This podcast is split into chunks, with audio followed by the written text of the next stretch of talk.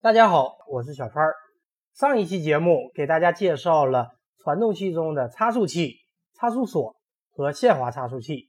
今天我们继续来聊汽车传动器的专题，来给大家介绍一下四轮驱动系统。四轮驱动是指能将驱动力同时传递到汽车四个车轮的传动系统。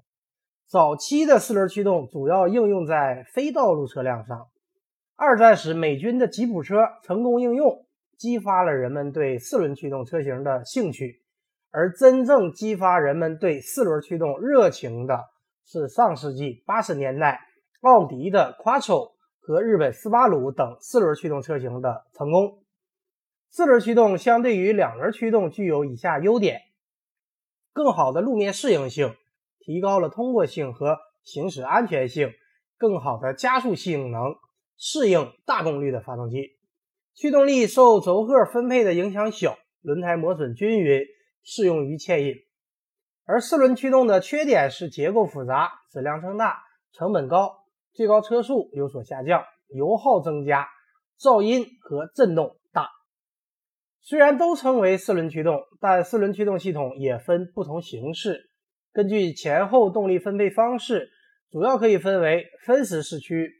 全时四驱和适时四驱，分时四驱是指驾驶人可以自主选择是四轮驱动还是两轮驱动，一般通过一个旋钮或操纵杆来进行转换操控。当遇到坎坷地段时，比如在湿滑的草地、泥泞、沙漠行驶时，可以挂上四驱模式，让四个车轮都具有驱动力，提高车辆的通过性能。到公路上时，则挂上两驱模式，让汽车更顺畅地过弯和高速前进。分时四驱是最早得到应用的一种四轮驱动系统。在这里有一个独特的部件，就是分动器。分动器的作用就是把变速器输出的动力分流并分配到前后两个驱动桥上。它是由一套齿轮传动机构和操纵机构组成的。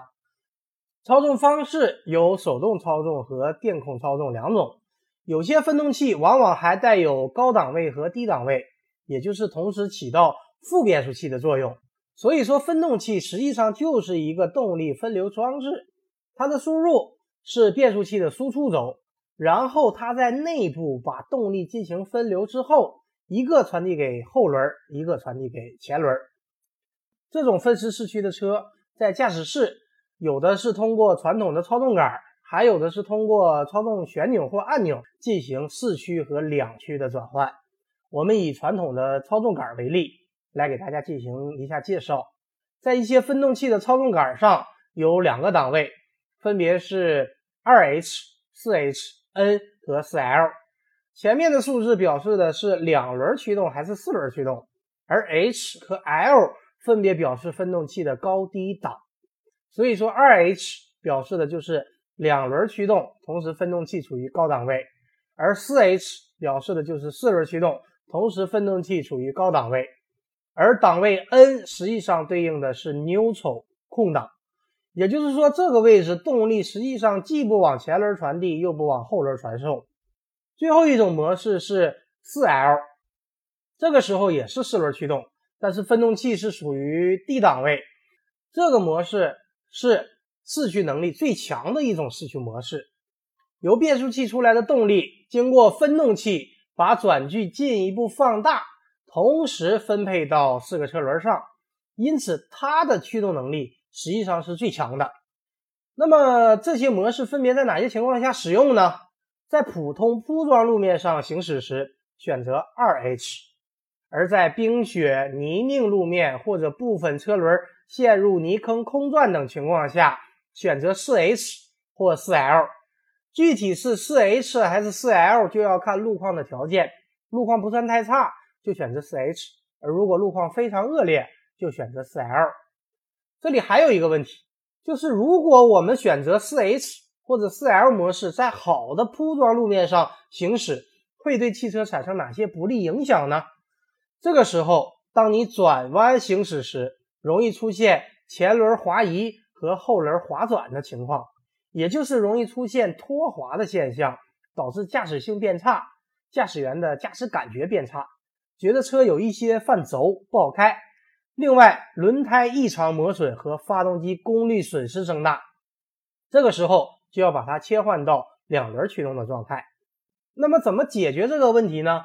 在铺装路面上，又想实现四轮驱动，又没有拖滑现象，那么就要用全时四驱，也就是在前后轮之间加一个轴间差速器，通过增加轴间差速器，也叫做中央差速器，就可以从结构上。消除拖滑现象。下面我们就来讲一下全时四驱。全时四驱是指四个车轮一直都是驱动轮，按照前后桥之间的转距分配方式不同，可以分为固定分配式和可变分配式。我们先来说固定分配式，它是指变速器输出的动力按照固定的比例分配给前后驱动桥，并且能在传递转距的同时。使前后桥以不同的转速旋转。这种四驱方案所采用的中央普通差速器，跟我们上一节讲到的差速器一样，具有差速不差距的特点。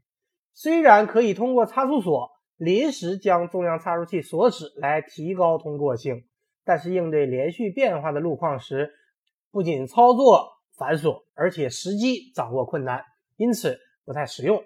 这时，可变分配式的方案就更加具有优势，它能够根据路况动态的调节前后轮的转距分配。那么，这种全时四驱是如何实现动态的调节前后轮的转距分配呢？我们挑几个典型的代表来给大家介绍一下。第一个典型的代表就是奥迪的托森差速器式的全时四轮驱动，它是中央差速器采用托森差速器。通过纯机械的方式实现前后桥之间的转距分配，不借助任何电子设备，响应迅速，可靠性和耐用性好，既兼顾了公路性能，又兼顾了通过性能的全时四驱。另一个典型的代表就是奔驰的四 Matic，它也是一种很有特色的四轮驱动技术。它的特点是前中后三套都是普通的差速器，它在前后轮之间转距的分配。用的是一套四 ETS 的技术，这种技术它能够在适时的时候对某一个或者几个车轮施加一些制动，对打滑的车轮或者是附着状况不好的车轮施加制动。这个时候可以把发动机的动力更多的传递到不打滑的车轮上去。它主要是通过电子控制的方式来实现的。这个系统在速度不高的时候，它能够照顾得过来，能够控制得很好。